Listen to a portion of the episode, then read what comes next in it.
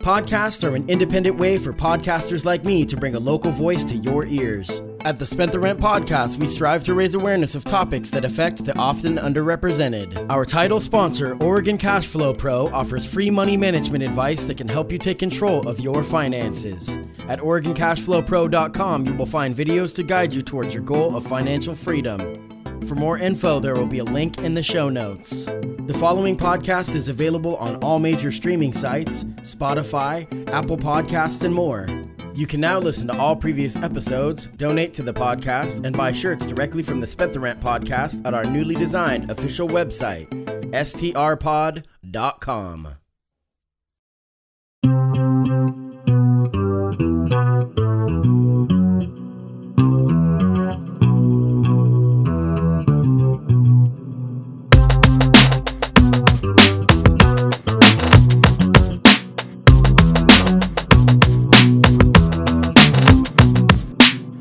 Welcome to the Spent the Rent podcast. I am your host, Patty Rose. My guest today is Molly Markarian, the senior planner from the City of Springfield Development and Public Works, and we are here today talking about the Main Street Safety Project. Molly, can I call you Molly? Sure, that's fine. Uh, it's so much easier. Uh, I appreciate you doing this. This is a personal favor for Mayor Sean Van Gordon. When Mayor Van Gordon reaches out to me and says, hey, we have this project that's not getting a ton of attention. I would love to you to spotlight You know, that I always jump on it. And so it's always an honor to be included in the conversation. I appreciate you doing this with me today. And so we're going to get right into it. The Main Street Safety Project. Tell me what the Main Street Safety Project is and why it is so needed. Um, well, so the Main Street Safety Project um, is addressing the very real safety problem on Main Street. Um, And during what we call the planning phase of this project, um, we are identifying infrastructure solutions um, to make it safer for people walking, biking, driving, and taking transit on Main Street. Um, why, why is it um, so needed? Um, there are a lot of crashes on Main Street. Um, it's one of the most unsafe city streets in the state of Oregon due to the frequency and severity of crashes. Yeah. And then, I mean, one twenty-six Main Street becomes one twenty-six for anybody that's not familiar. We're talking about Springfield, Oregon. I know a lot of people in Eugene, uh, maybe not aware of just how hectic, you know, forty-second primarily can get. And we're going to talk a little bit about that. That's a, an intersection that there's constantly wrecks, there's constantly power poles getting hit, which then shut off power for, you know, a section of town for at least a few hours sometimes. And I have to give a shout out to Sub. They are amazing on the Springfield Utility Board on getting that up. And nowadays with social media, there's there's groups that are sometimes toxic, but at least there's information quickly on, you know, what happened. There's a car wreck, and there's there's obviously uh amateur journalists on the scene very fast that, that you can find the information about, you know, what happened. But yeah, that's a big problem. So I do want to talk about forty-second in a bit. Now we're talking about the stretch between twentieth and seventy-second. Is that correct? Yep. It's about a five mile stretch. Yep. And the, on the, on your website, which we're going to talk at length about, but anybody listening, uh, and I'll mention this again multiple times, you can go to Main Street Safety dot org. And there's a lot of really good information and also ways that the community can have public comment, uh, reach out to you with suggestions, criticisms, whatever. Everything's welcomed. Uh, and come on, pe- please be civil people. And so now traffic is set. Statistics are showing traffic should increase by roughly twenty to thirty percent over the next two decades. So this is also something that if we're having an issue today with uh, pedestrian fatalities, we got to do something before it's too late. So, yeah, uh, I would, and I would, you know, our project team would say it's already late, and so we need to do something now so that we can um, reduce fatalities, lessen injuries, lessen, like you said, property damage uh, moving forward as we see increases in traffic. Let me ask you a little bit about you, real quick, before we get into the the you know the dirt of the whole project. How did you get involved with this project? Uh, well, I've worked um, as a city planner for Springfield for about fourteen years, and um, I've done a lot of different aspects of planning at the city, but um, most recently I've been focusing on infrastructure planning. And, um, you know, we needed to, so the, in twenty sixteen, O D O T programmed, I think it was almost four million dollars um, to install raised median treatments on that stretch, twentieth to seventy-second on Main Street. Um, and they also uh, awarded the city funding um, to do this collaborative effort with O D O T um, to work with business and property owners, work with the broader community to come up with a concept that would both address safety and would also meet uh, the community's goals. And so that's when we started in twenty eighteen, this project. And then this, this, there's right now, there's a lot of road construction happening kind of near Mohawk, and that's a separate thing. Is that correct? That's totally that's separate. separate. Also something that's separate is that um, this spring, O D O T um, allocated, I think it's ten million dollars to hotspot, uh, high uh, traffic safety um challenged areas around the state, and Springfield um, got three million dollars of that to do immediate safety upgrades. So we're doing lighting. Um, I mean, O D O T's doing it in collaboration with the city, but lighting, uh, striping, better signage, and that just, that had to happen in a very short uh, period of time, and um, will enhance whatever we're doing as part of the safety project. I think one of the easiest ways to talk about this project is to talk about some of the misconceptions, you know, so on the website, you guys are very clear about kind of addressing some of what I would imagine have been early criticisms and fears or concerns about a direction that the project could go. So let's talk about some of that. Uh, the first one that you mentioned on the website is, is L T D is involved, but L T D is not. It, this is not a Lane Transit District project. Is that, is there a lot of concern? Is there a lot of talk about maybe an M X coming out to that area? Is that something that that you've been hearing? Yes, uh, there've been so many um, projects, uh, planning related projects on Main Street over the last uh, decade plus. Um, and in fact, one of them was the Main McVay transit study that was looking at, at transit possibilities uh, for the Main Street corridor and the McVay corridor.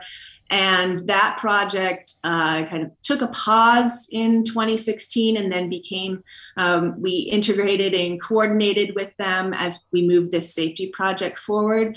But a lot of people who engaged early on in that transit study maybe didn't track that, you know, the changes and the shifts, and still think, oh, this is going to be M X and this is an L T D project, but it isn't. Personally, and these are my words, I am a big fan of the M X. I think it's very effective. And so I know there's been a lot of criticism by businesses, but I think West eleventh has seen it's been effective. So this is not involved with that. That's for a later date. But I'm, I actually think it is, it has been effective. The construction was, was in Eugene, was done, in my opinion, uh, methodically, to where it didn't cause, uh, you know, so much disruption that people's hair caught on fire.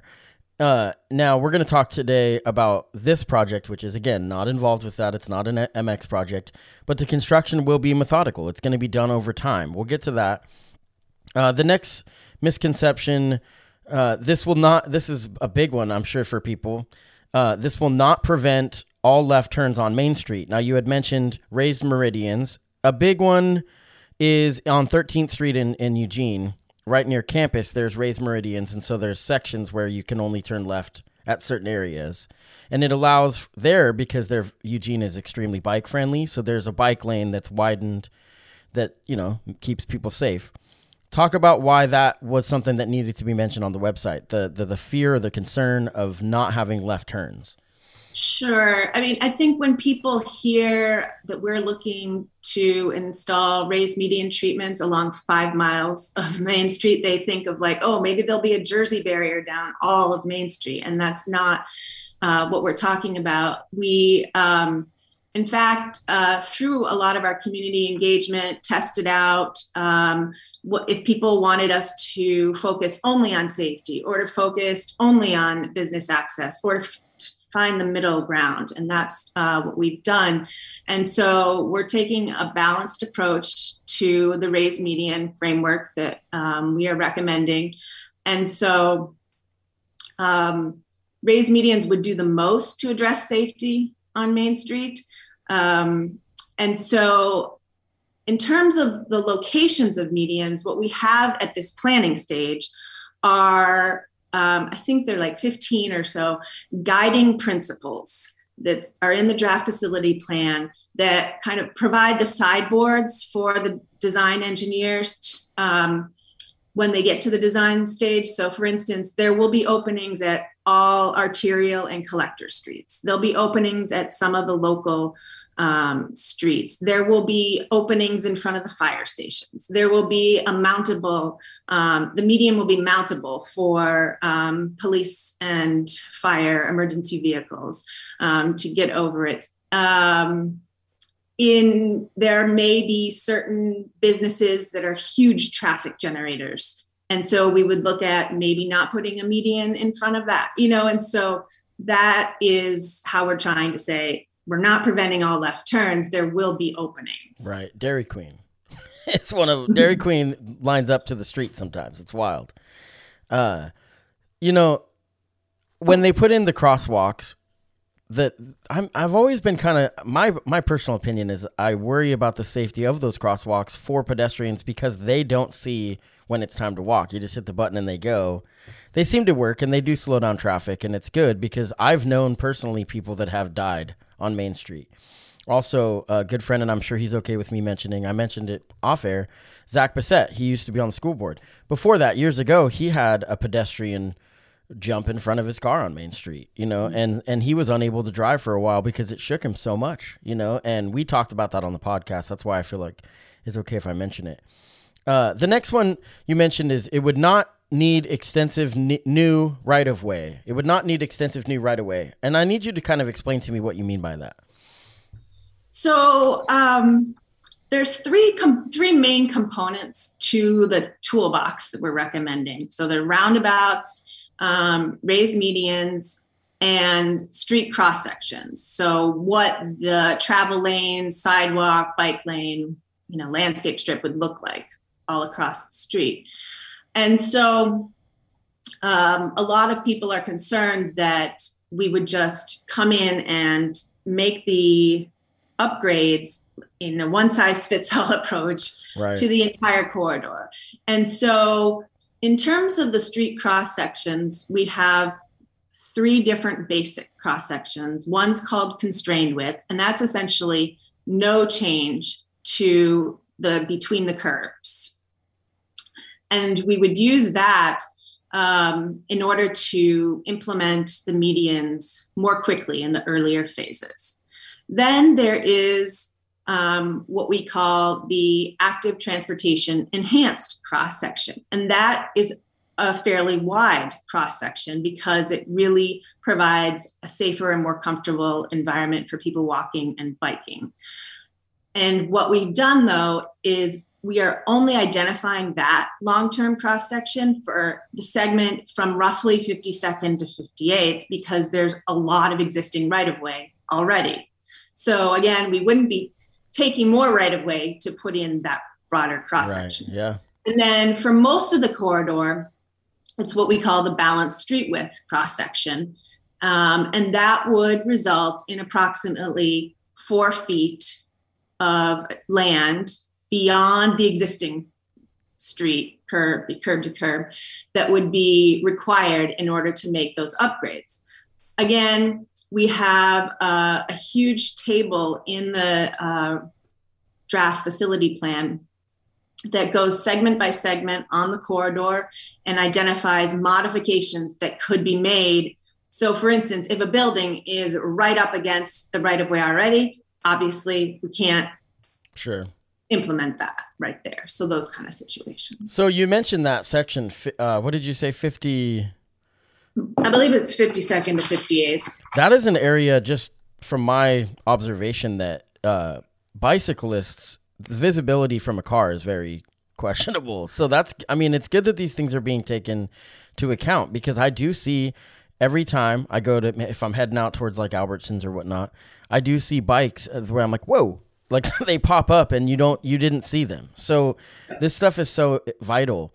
Now let's talk about specifically, if we can, forty-second, and then I want to talk about Bob Straub, those two sections on what is there, is it, are we in a position today to even talk about potentials on what, let's start with forty-second, because that's probably one of the highest uh, traffic areas, and there's a lot of wrecks, you know, right there. And like I said, I mean, it seems like I've heard it quite a bit. Power poles getting hit, and maybe a car hits another car, they veer off, and, you know, and then you talked about high traffic.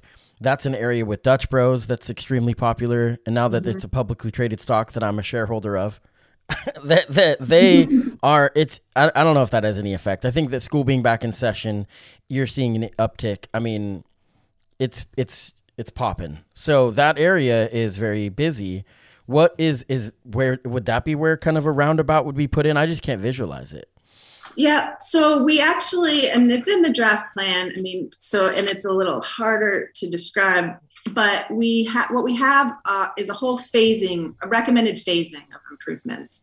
And the first phase, I mean, when we're taking into consideration safety, feasibility, you know, of various factors and creating that phasing, the first phase um, that we recommend is between thirty-second and forty-second. And so it would be a median uh, and not a, not a um, unobstructed median the entire way between thirty-second and forty-second. There might be breaks, but median um, and then a roundabout at thirty-second and forty-second. The roundabouts are really essential. I mean, not, not only for safety purposes, but combined with medians, and we heard this from the community, make sure to pair the medians and the roundabouts, because the roundabouts enable U-turns, especially for freight. Yeah. Um, and it's effective. So, it's a, it's extremely effective. I know people are like, ah, you know, and I just got back from Ireland, and I know that there's going to be a crowd in, in this section of town that's going to be like, that's Europe, I don't want it. Well, they're, well, they're wrong, because the roundabouts are incredible. There's mm-hmm. there's double exit roundabouts in Ireland where it's it's scary because you're on the wrong side of the road and it's quick. But once you get it down, it actually keeps the flow of traffic moving faster. Not oh, speed, right. not yeah. speed wise, but pace. And mm-hmm. so I can I can not to get off track, but I can visualize that being extremely effective. And then you were saying raise meridians from a driver's perspective. If say that I lived on a road that was an off road that's that's got a raised meridian. Maybe a roundabout, you have to go a block or whatever past, and then you were, you know, come around. It actually might be easier than a left turn. You might be faster in the long run than a left turn when you're sitting there with traffic for, for a long time. Yep. And that's, again, part of our balanced approach with the um, medians is that we don't want, I mean, and this is also based on community feedback and their, their acceptance of it, is we don't want to see, we want the out of direction travel to be no more than thirty to sixty seconds on average. So we're not talking about, you know, having to go twenty minutes out of your sure. out of direction in order to circle back. The one thing is, is during the construction phase, you know, there'll be tremendous challenges, obviously, uh, in the, in the process, but it said in your note in the, in the addressing misconceptions, this is not going to be built all at once. I mean, this is going to take five to twenty years. Is that correct? At least, yeah. at least. I yeah. mean, it's a twenty year plan, but when you look at the price tag of the upgrades that we're talking about, you know, securing funding for every phase and going through design and construction, It's a it's a long-term process. And we didn't mean five to twenty years to go check your Bi-Mart number on Tuesday. That's not, no. It's going to take, they're going to do it, like I said, methodically earlier, where they're, you know, they're, these are very well thought out plans on how they do it so that it tries really not to disrupt too much at one section at one time. You know, it'll go, you know, each section at a time. Uh, you know, this project you said started in two thousand eighteen. Has COVID, which, you know, obviously hit in twenty twenty, how has that impacted the launch and the beginning of this project?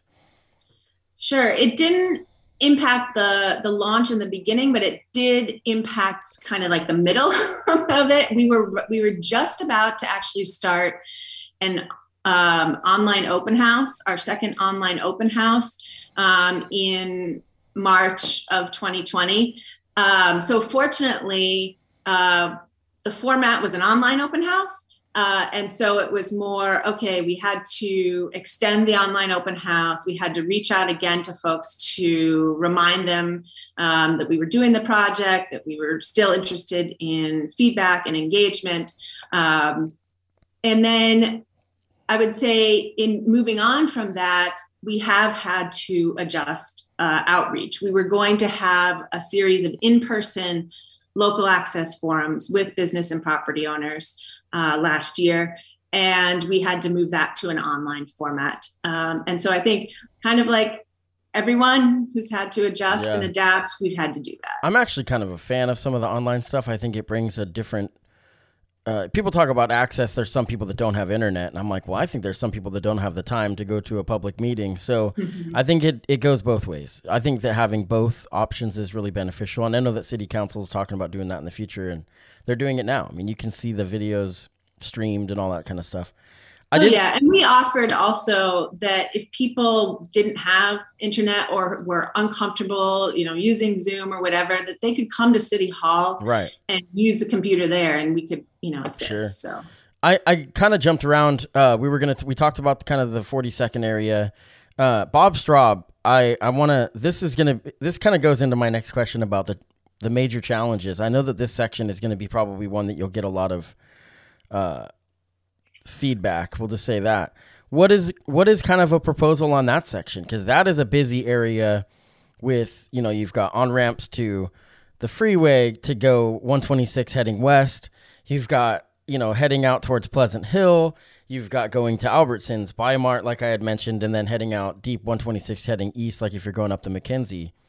That's a very hot area with a lot going on. And like I said, visibility with bicycles, they're out there on a on an island sometimes, and it, it can be pretty questionable. So what is kind of proposed for that section? So Bob Straub, that whole um, intersection is uh, part of what we call an interchange area management plan area. Um, and when we uh, determined the scope of this project with O D O T Um, back in uh, before twenty eighteen, um, O D O T identified that spe- we wouldn't um, identify specific upgrades to that interchange area as part of this project. And so what we have identified in um, phase two A of our phasing plan would be to um, identify the appropriate long-term solution at Bob Straub with a interchange area management plan. So not an easy answer, not yeah, yeah. a you know, design answer, but we are looking in the future for that. So it's not necessarily a big change will happen there. Is that kind of what I'm hearing? That's kind of, because I mean, it's not, I mean, not in terms of the on-ramps and things like that. Right. I mean, fifty-eighth, yes, we are talking about that, you know, because that so. section is pretty effective. It's pretty, it's pretty well, it works, you know, I mean, I know obviously there's going to be wrecks because human drivers, you know, you know, and that's something that can't be avoided one hundred percent ever, unfortunately. But uh, yeah, I mean, I could see also the construction phase would be very difficult to set up detours and all that. What, yeah, how does that look? I mean, the planning process, I don't know if I can get a layman's term answer on this, but, you know, like forty-second, where would, I mean, detours, how long do you think each section would take? I mean, would that be a detour that could last months, or would it be something that would be pretty efficient? You know, a lot of times the work would be at night and that kind of stuff, but. Sure. You know, um, I mean, for starters, we have to identify the funding for sure, that first sure. phase. And then we have to d- do the detailed engineering design, which could take, you know, a year to two years to do that. And then, and that's, you know, working with the business and property owners also. And then, you know, construction would happen. You know, I would have to defer that to one of our engineers sure. as to really, you know, how that might pan is- out. But we know that we need to address signage and access during um, construction for sure to support the businesses. You know, what is the biggest or the most major challenge that you've foreseen since beginning this project? It sounds like that might be it. It's just kind of really getting the nuts and bolts, you know, getting the whole framework of it, because it's a big undertaking. Yeah. And I would say that, you know, One of the most frequent pieces of like feedback or questions or concerns that we hear from residents and property owners and business owners is they, they want the detail of what exactly is going to happen at my property. And what we're doing right now is establishing the framework to inform that design. And so we can't, we don't have that answer. Yeah, and so right. that is a challenge. Yeah. Uh, now you had mentioned uh, questions people would have. What are the kind of things that help? I mean, I guess, like I said before, Main Street Safety dot org is the best place uh, for people to give public comment and correspondence between you so that they can give their feedback. What is the kind of stuff that you're look, what are the kind of things that you're looking for uh, to really, for the community to help push this project along so that it can be beneficial to everybody? Um, well, to hear their feedback on the draft plan. I mean, we have, there is a, a fact sheet on the website um, for specifically for the draft plan that we hope, you know, is a, is a little bit easier to digest than the, you know, hun- almost one hundred page document. Um, and to hear, you know, does this, um, is this plan going to address the safety problem? Is it done in a way that's sensible um, and reasonable?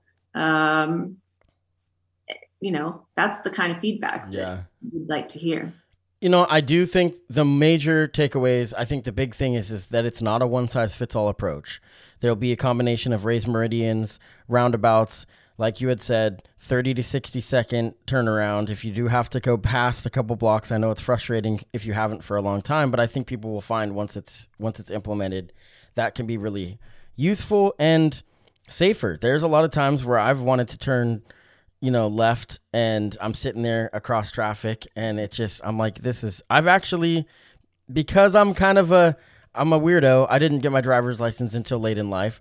When I first started driving, I was not sixteen, so I had a little bit of risk assessment skills. And so I did some stupid thing, not stupid, smart things, really. I would drive a few blocks out of the way to get a light sometimes. And I know sometimes people are like, I'm going to avoid a light. And I'm like, well, that's dangerous. But because there's there's points of Main Street that it's just so hectic and depth perception for some for some drivers, whether it's, vis, you know, vision impairment, or just the fact that there's so much going on, you know? And I think sometimes yeah. people don't want to address their limitations when it comes to that, especially when they have massive trucks, but we won't get into that. But but uh, I appreciate you doing this. This is really cool to get to be, like I said, involved in the conversation. Uh, Main Street Safety dot org is the website. Like you had mentioned before, the fact sheet, I think it's called fact sheet number six. On mm-hmm. there, there's going to be links on that website to that, and that is extremely useful. That's basically what I kind of picked the questioning from, and there's a lot of information there, and there's a lot of opportunity for people to give public comment. I'm really impressed with what I've seen by the City of Springfield uh, with the local government in accessibility. Everybody is an email away. Everybody will respond to you, you know, and mm-hmm. we had talked about doing this podcast a few months back, and I was busy, and, and every time I've said, hey, can we push it back to this date? You, like clockwork, were like, that's the date that I'm going to respond. And so I, I appreciate, you know, your punctuality with that kind of stuff. It's really great. I think we've got a great leader with Sean Van Gordon, and then City Council is doing a great job too. Springfield's a great community. Like you had said, you've, do you, you've worked with Springfield for fourteen years. I don't know if you live in Springfield. Either way, I think that you're, you know, obviously live in the area. You probably take a ton of pride in, in what Springfield's doing. What is it that brought you to Springfield? What was it specifically about Springfield that, that kind of caught you? I think um, Springfield's can-do attitude is, is really refreshing, um, as you mentioned. Um, and so I, I'm actually originally from the, the East Coast, and um, I, I came to Oregon and really fell in love with it. And then once I got my planning degree, um, applied to a number of organizations locally, but um, Springfield really is a great place to be. It's pretty good. And it's totally fine if you tell your family back east about Eugene and, and Springfield, because it's harder for them to move, but you just can't tell anyone from California how much you love it. That's a, that's one, that's one rule we have. No, it's funny how people say that. Uh, well, Molly Markarian, I appreciate you. Appreciate the work you're doing. Anybody listening, go to the Main Street Safety dot org website. That's Main Street Safety dot org. And uh, yeah, thanks again for doing this. Thank you very much. I'm going to end this with a song. This is a local M C with a new track. Uh, it's called Self Care. And he was my very first guest. So every time he comes out with a single, as soon as I have a chance, I drop it in. It's a very deep track. I don't know if it fits the topic, but I think that it, of the, of this podcast, but it's a great song nonetheless. So Molly, thank you very much. And this is Ender One with Self Care.